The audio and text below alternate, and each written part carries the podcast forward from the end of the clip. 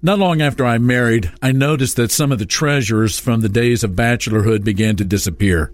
A life size poster of Willie Nelson, a stuffed piranha, and a black velvet's Lord's Supper, among other pieces of art, had vanished mysteriously.